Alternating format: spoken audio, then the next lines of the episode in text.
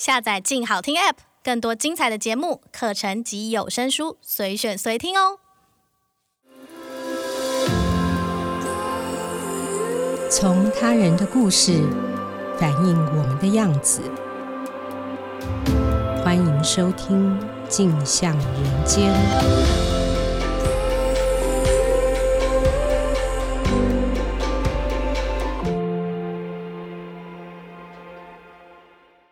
大家好，欢迎收听由静好听与静周刊共同制作播出的节目《镜像人间》，我是静周刊人物组的记者蒋怡婷。我今天要跟大家分享的题目呢，是我们这一次做的一个专题，叫做“是猎人还是罪人？王光禄案争议始末”。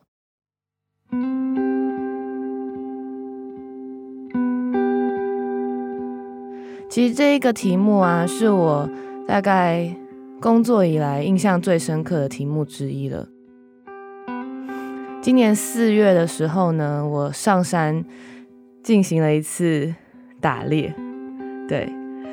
打猎这个行为呢，其实是原住民族他们千年以来的一个文化的传统，也是他们生活的一个日常。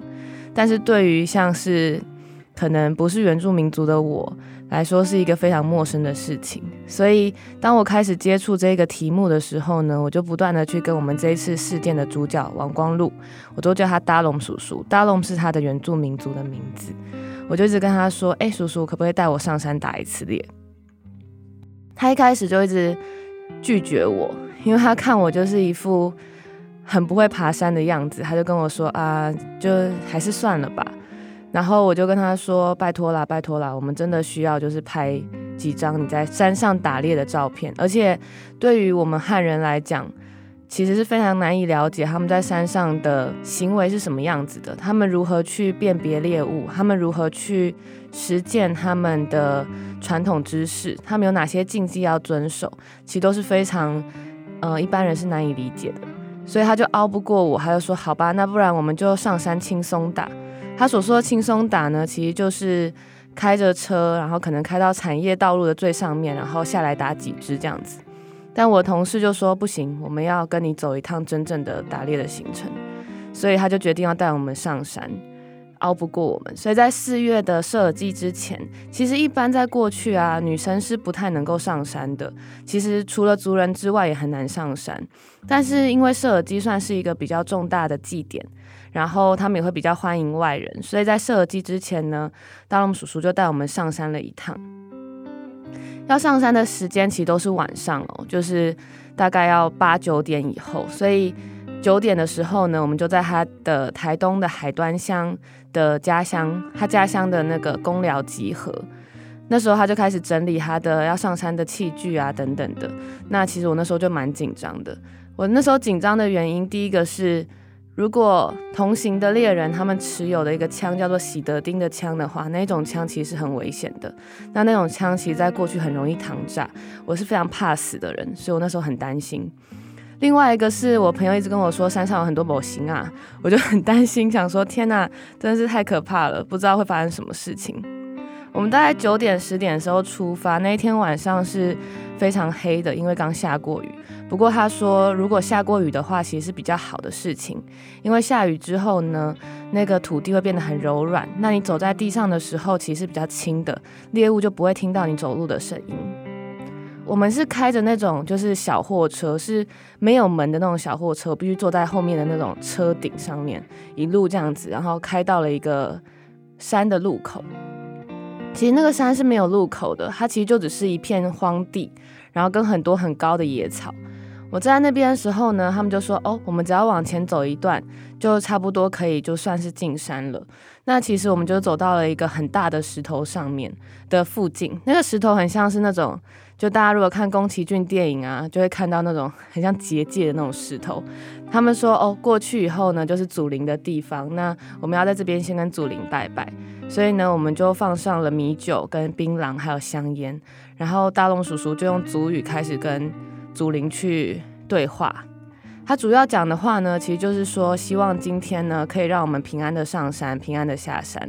那我们所得到的猎物，其实都是由祖灵所赐予的，并不是我们去得来的。那他也特别跟祖灵说，请保佑这三个，就是我跟我的同事们的安全，因为我们看起来非常的，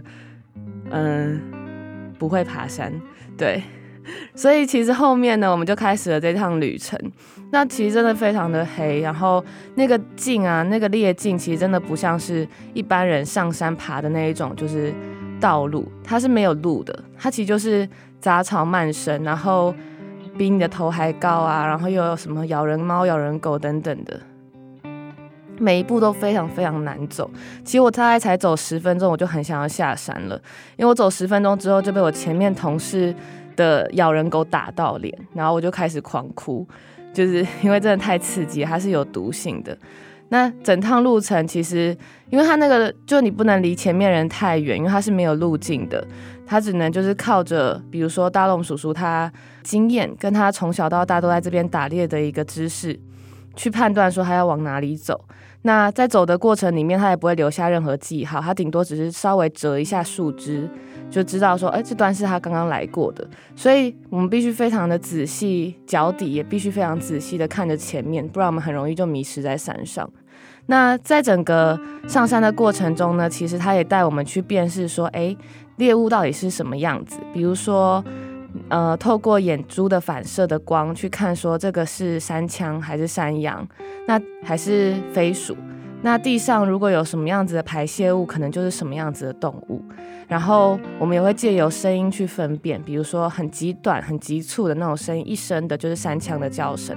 那其他种的可能就是别种动物。所以我们在山上的时候，其实可以看到它其实是非常的有经验的，然后也非常的熟练的在山上去摸寻跟寻找动物。那一天的整趟打猎的过程大概有六个小时，意思就是从九点出发以后，我们到三点以后才下山到达地面，然后整趟是非常的痛苦的，就是我到后来已经再也没有去思考博行啊这件事情了，因为爬山真的太累了，然后也必须非常的专注去担心跟观看说附近到底有没有猎物出现。那整趟旅程呢，其实我们那天就是非常的运气不好，就是。大龙叔叔并没有打到任何的猎物，那另外一名同行的猎人是有打到山枪的，所以我们就带着背着这个猎物下山。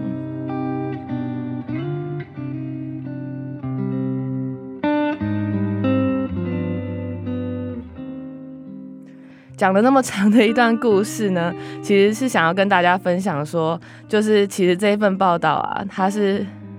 非常难去完成的，而且。不止它是难去完成，而且是这些人他们的这个生活的文化跟他们生活的一个呃平常的一些日常过程，其实对他们来说都是非常轻松，但是对我们来说是非常遥远的。那我们常常会带着很奇怪的想象去看待他们这个狩猎的事情。其实我们在山上的时候，在他打完某一个到达山顶，然后下山过后，我们其实有在山的算是中间的山壁休息。他就开始跟我聊了他这一年跟这八年来所发生的事情。其实他是一个台湾最为人所知的原住民族猎人了。他其实，在二零一三年八月的时候呢，也是因为一个很平常的原因上山打猎。当时呢，妈妈想要吃野味，所以他就跟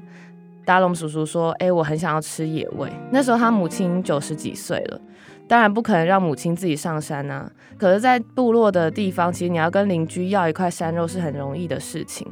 可是那时候他就想说：“我是他的儿子，哎，当然是要自己去打给妈妈吃。”而且在部落里面，王光禄算是一个蛮有经验的猎人，很多邻居都会跟他说：“可不可以给我一块肉啊？或是你今天上山以后有没有一些东西可以分享？”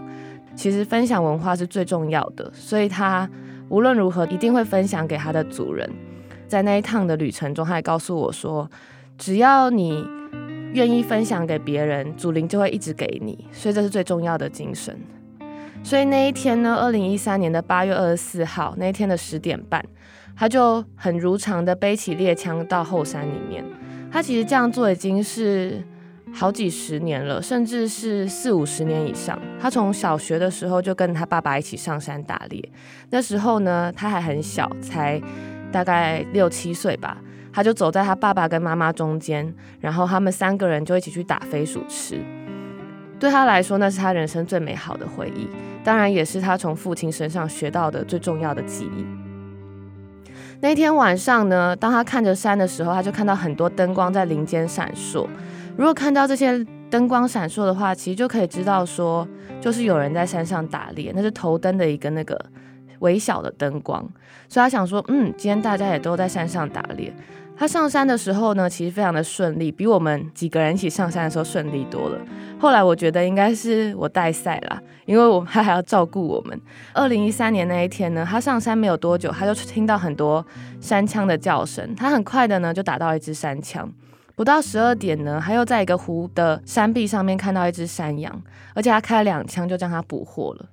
回程途中呢，他很吃力的把这两只猎物背下山。其实大家想一下。一只山羌跟一只山羊加起来可能快要一百公斤重，其实是非常重的。所以对一个猎人来说，他其实很难去打超过两只以上的猎物，除非他是一个超级可能比举重选手还厉害的一个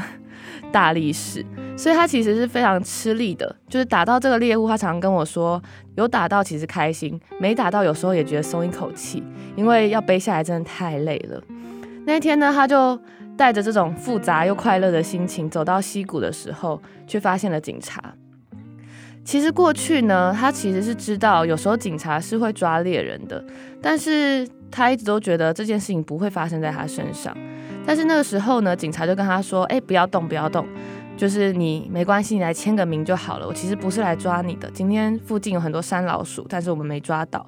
他那时候就去跟警察签了名，可是警察依旧把他铐手铐脚带进了派出所。最后呢，这一个案子呢，却成为了台湾这十年来几乎是最重要的一个原住民族猎人的案件。他二零一三年八月被抓的时候呢，地检署就以违反枪炮弹药刀械管制条例跟野生动物保育法起诉了王光禄。原因是因为他使用的枪呢，是一把捡到的枪，没有合法的枪证，也不符合原住民可以使用的自制猎枪。另一个是呢，当时山羌跟山羊都还是野生动物保育法里面的保育类动物，所以呢，一般如果它不是基于比如说祭典的理由，或是其他更重要的文化记忆的理由的话，他们自用就生活上面自用是不能打到这种动物的，而且他还必须事前的申请。这个案子在二零一五年的时候呢，就全案定验，那总共被重处了三年六个月的有期徒刑。时间回到二零一三年哦，那个时候我是一个研究所的学生，是一个很愤怒的 年轻人。那时候呢，其实我就知道了王光禄这案子，所以在研究所的时候，我的小论文其实就是写跟原住民族狩猎有关的一个。论文题目那时候是写说，比如说原民台的记者是怎么样去看待这样子的文化是被怎么应用的。那时候其实这案子就非常的受到全台湾的瞩目，而且争议是非常大的。在二零一三年的时候呢，那时候呃除了像是一般的比如说声援团体去注意这件事情之外呢，其实也非常多的委任律师跟声援他的法界人士。其实这七年来啊，他的这个诉讼案已经前后有十四个委任律师去帮助他了。二零一五年的时候呢，检察总长呢认为说，哎，高等法院这个判决是有违法令的，为他提起非常上诉。二零一七年的时候，最高法院认为相关的法规是有违宪的疑虑，提起了台湾史上第一次由最高法院提出的释宪申请案。后来这个案子呢，也在二零二一年，就是今年年初。被大法官正式的申请受理，那也在今年三月的时候呢，王光禄跟其他的申请人一起踏上了宪法法庭，这是第一次原住民族猎人的声音在宪法法庭上面被听见，其实是一个非常具有历史意义的一个案子。后来呢，王光禄也跟我回忆了，就是二零一三年那时候的一个氛围。他说，其实从那时候开始，因为他这罪其实非常重。你想一下，你只是上山去打两只你平常就会打的野生动物，可是却遭受到了三年六个月的有期徒刑。他当时其实是回到了台东工作。他以前年轻的时候呢，是在基隆跟台北工作的。他一直都在跑拖车。那其实多年来是非常的过劳跟辛苦，所以他的身体呢，其实非常的不好。就有一阵子就其实就发生了肝病。那后来他的哥哥过世以后，因为在布农族里面，小儿子是需要去担负起整个家族的呃照顾责任的。所以后来呢，他就决定要回家去照顾他九十几岁、有一点失智的母亲。他妈妈其实是已经有点忘记世界上绝大部分的事情了，但是却记得他的名字。所以他是非常孝顺，然后也认为他是妈妈唯一的可以依赖的人。所以他其实是非常的不希望因此入监的。三年对他来说其实非常非常的长。他告诉我说，当时部落里面因为这个案子，其实再也没有人敢上山打猎了。当他看着山的时候啊，晚上的时候，他也看不到那一些就一闪一闪的光亮。过去可能可以看到那些光点，就是因为有人带着头灯在打猎。但那个时候，整个部落都安安静静的，大家都不敢上山。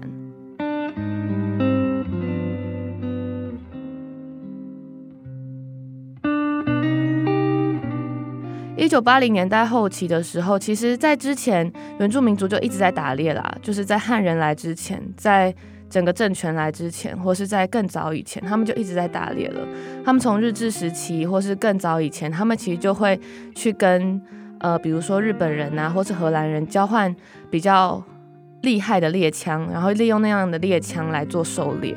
可是到一九八零年代后期呢，国际生态环境的那个动物权益是抬头了，台湾订定了野生动物保育法。加上那个时候呢，野生动物的走私是蛮频繁的。如果你到部落啊，或到山里，其实都常常可以看到山产店。那时候原住民族狩猎的行为就被大家放大检视，认为说，哎，原住民是不是就造成了我们野生动物灭绝了啊？所以那时候在那个当下呢，原住民族狩猎的这件事情，其实就产生了很大的污名。经过修法以后呢，原住民虽然可以在传统文化跟记忆的需求下去捕猎动物，但是其实过去十几二十年来，大概呃比较明确数字是二零零四年到二零一六年之间，至少就有三百八十二位原住民族的族人，他是因为生活自用的狩猎行为被起诉。而且那个时候啊，其实他们很常捕获的山羌都还是在保育类动物的范围。现在山羌已经不是了，但在当时他们很容易因为打到山羌就被起诉，然后就必须去刻以很重的罚金，或是被刻以嗯、呃、有期徒刑等等的。但是狩猎行为真的是违反野生动物保育的吗？其实这个问题，我从过去就一直不断的去思考，然后也去透过很多的访问去了解，说到底狩猎行为是不是真的违反野生动物保育？当我们跟大龙叔叔一起上山的时候呢，其实他有特别跟我们说，他平常呢在打这些动物的时候，刚刚不是有提到说是会看眼睛嘛，就是眼睛的距离，其实就可以看出来这一只动物大概多大只。如果眼距非常小的话，那可能它就是一只很小只的动物。那他们通常是不会打小只的动物的，因为小只动物要长大。他们通常也不会打母的动物，也不会打怀孕的动物，因为这些动物他们有传承跟背负这个物种继续延续下去的一个重要的责任。而这个都是他们的祖先一直告诉他们的，因为对于猎人来说，他们并不会希望说野生动物真的灭绝，一旦灭绝了就不见了，那他们也没有东西可以打。我们也访问了另外一个原住民族猎人潘志强，他是台东利嘉部落的卑南族人。他在二零一四年的时候，也因为上山打猎，他得到了两支山枪，违反野生动物保育法，被判刑六个月。那他最后是易科罚金。我印象很深刻，我到他家的时候，他是住在利嘉部落附近的一个小木屋，然后他的那个房子外面挂了一个很大的一个供水鹿的头骨。那他是说，其实他不是很喜欢挂这个猎物，但是这一个猎物其实象征的说他对于狩猎这个行为的敬畏。他跟我说的一段话，我觉得还蛮感动的。他说：“这是一场战争，今天我战胜了你，感谢你牺牲你的身体，让我跟族人分享你的灵魂，我将回去供养，直到我死去。”就是他对于这样子他打到猎物是非常的敬畏的。那当他上山以前呢，他都会跟祖灵说：“请你给我的猎物是瘦小的。”他们是脾气不好的，他们是身体不好的，他们是会被这个地方淘汰的。那这些动物，请你赐予我。所以其实对于他们来说，他们并没有要去拿下很多很多的猎物，他们也没有要去打那些就是最身强体健的，或是可以繁衍物种的动物。他们认为所有的猎物都是祖灵跟大地之母，还有山的掌管者赐予他们的。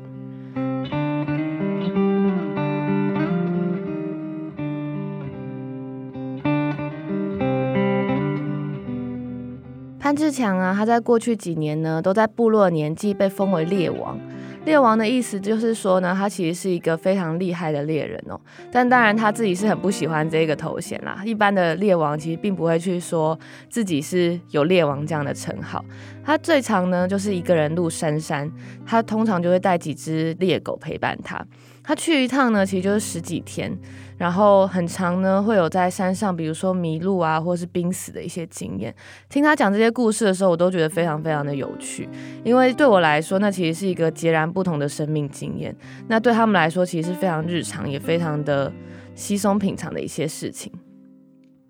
他告诉我说，其实当他们在山上的时候啊，是非常的危险的。比如说，他们上山前都要跟祖灵保佑说，希望我不要受到邪灵的干扰，希望我在山上不要碰到呃鬼打墙的事情，因为一般他们很容易在山上就会迷了路。那有时候这样迷路可能就是十几天、二十天，或是有时候他可能。在山上就是一直转不出去，也找不到水源的时候，他可能也会不小心误入到黑熊的兽径上面。那那其实那对他来说就是非常危险的。而且如果他走到黑熊的兽径上面的话，他其实也不能开枪。他如果开枪的话，就等于打到了保育类野生动物。那他下山以后可能就会接受到非常严重的刑罚。所以对他来说啊，其实上山狩猎这个行为，并不是说猎人以一个非常优势的方式去对抗猎物，而是用一个就是是猎物优势的方式去接近他们。他认为只有在这样子的情况底下，才是去跟山神或是去跟祖灵显示说，哎，我们是用我们的。技巧、我们的能力跟我们的勇气去达成这件事情。那在这样子的一个情况底下，祖灵才会赐予他们猎物，得到这个猎物才可以成为，比如说他拿去分享给家人啊，或是族人，或是比如说在重要的有人过世的场合，或是要提亲的场合等等的，可以拿出来分享的，具有神灵性的一种食物。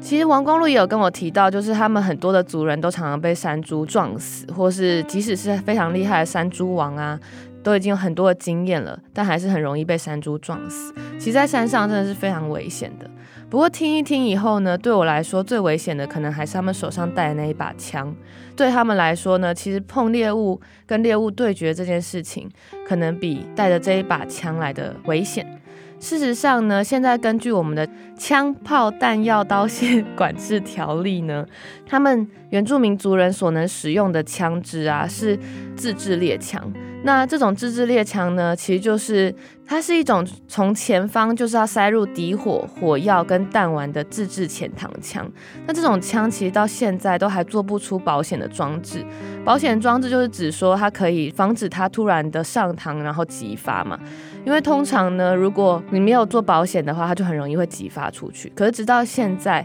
就是原住民族人可以使用的枪呢，都还是做不出来的。所以警政署在去年十二月其实就有一个统计，他就指出说，过去八年之间呢、就有四十六起原住民族猎人的枪支误击事件，而且每年大概就一到两人因此死亡。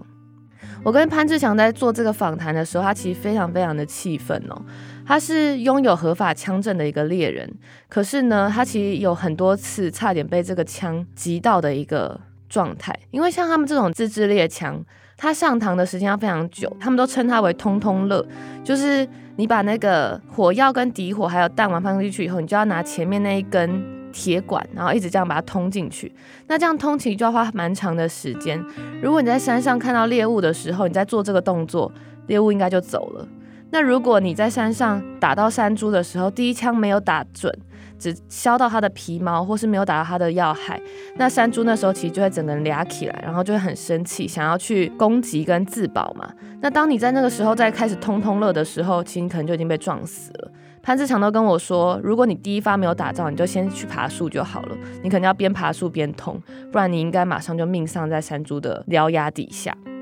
他在那一天其实跟我讲了很多关于他在山上因为这一把枪所带来的危害。他有一次啊，也是因为他先上膛了，嗯，应该是说他们会先在上山的过程中就先把上膛上好。那他在走的时候呢，其实就有一度就差点被藤蔓绊倒。他绊倒以后，他就拿他的枪要去当做拐杖去扶着，结果他就把拐杖往前一扶的时候，他马上就想到啊。枪应该会击发，那枪果然就击发了。他击发那一瞬间，他就只好赶快把枪往前面挪一点，然后他最后发现那个子弹就血过了他的耳边。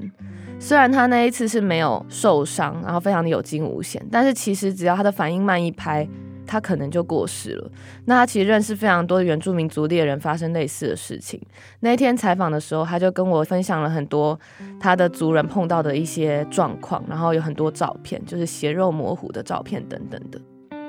因此，其实，在三月九日的那个大法官释宪案呢、啊，让王光禄跟潘志强等人可以站上宪法法庭的那个释宪案，其实很大的争点呢，第一个其实就是去谈野生动物保育法里面的问题，到底原住民族他打到保育类动物是需不需要申请的？到底可不可以打保育类野生动物呢？另外一个就是枪炮弹药刀械管制条例里面针对原住民族人只能使用的自制猎枪，它到底有没有违宪呢？因为自制猎枪这个词对于很多的族人来说，他们认为是非常不明确的。那到底什么是自制猎枪呢？那为了要让原住民族的这个狩猎文化能够持续下去的话，让他们可以用他们最简便的。最安全的方式去延续这一项传统文化的话，那到底能不能继续使用这样子不安全的猎枪呢？其实是这一次在大法官视线里面蛮重要的两个问题。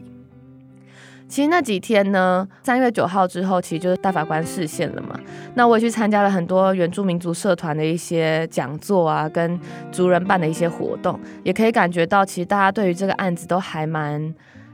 嗯、希望满满的。其实这是他们族人第一次在这几年来，他们的狩猎权第一次在以法律的层次，尤其是宪法的层次去检视它。其实对他们来说是非常珍贵的一件事情。可是到五月七号的时候呢，大法官就宣布。这一个事件案的主文嘛，那他就宣告说，其实枪炮弹药刀械管制条例跟野生动物保育法的母法都是没有违宪的。其实只有下位的一些规定，他需要修正，比如说枪炮弹药刀械管制条例里面的一些办法，他认为说太严格了，然后也不清楚，所以。内政部他需要去调整，然后让原住民族族人可以用更安全的猎枪。那在这样子的一个情况底下，其实王光禄这个案子他还是没有办法被释宪案救援的，意思就是他整个案子必须回到最高法院继续去审理。那他还是有可能面对到三年六个月的有期徒刑。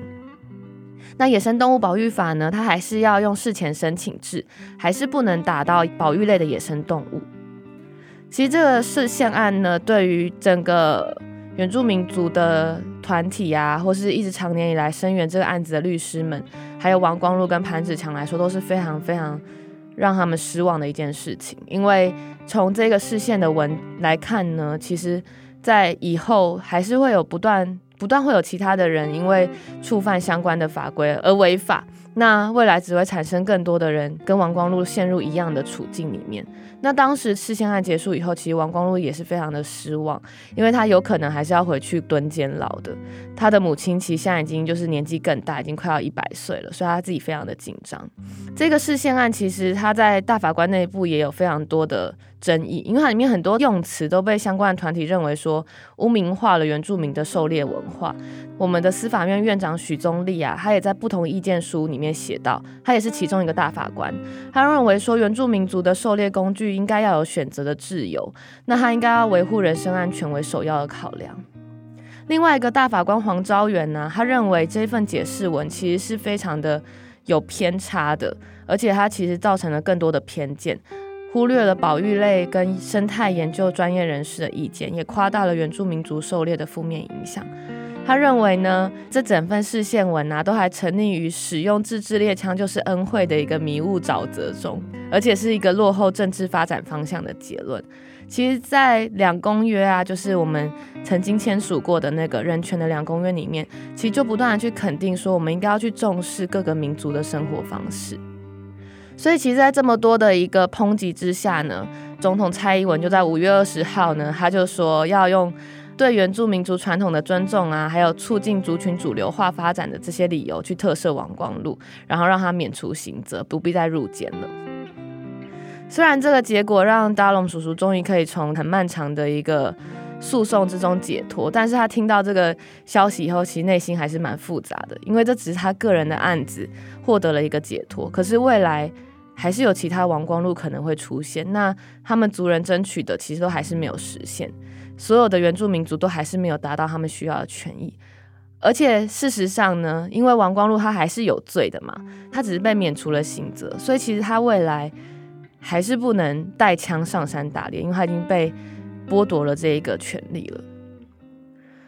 在这个案子之后呢，其实。呃，我也访问了，就是其他律师说，那到底这整件事情是这么的悲观吗？还是我们还是有其他可以去进步的方向？不过他其实认为，实际上在枪的部分真的是蛮难的，因为这要看内政部他们的看法跟他们的态度。不过，如果警政署未来只是提供零件跟训练的话，其实都不是治本的方法，因为如果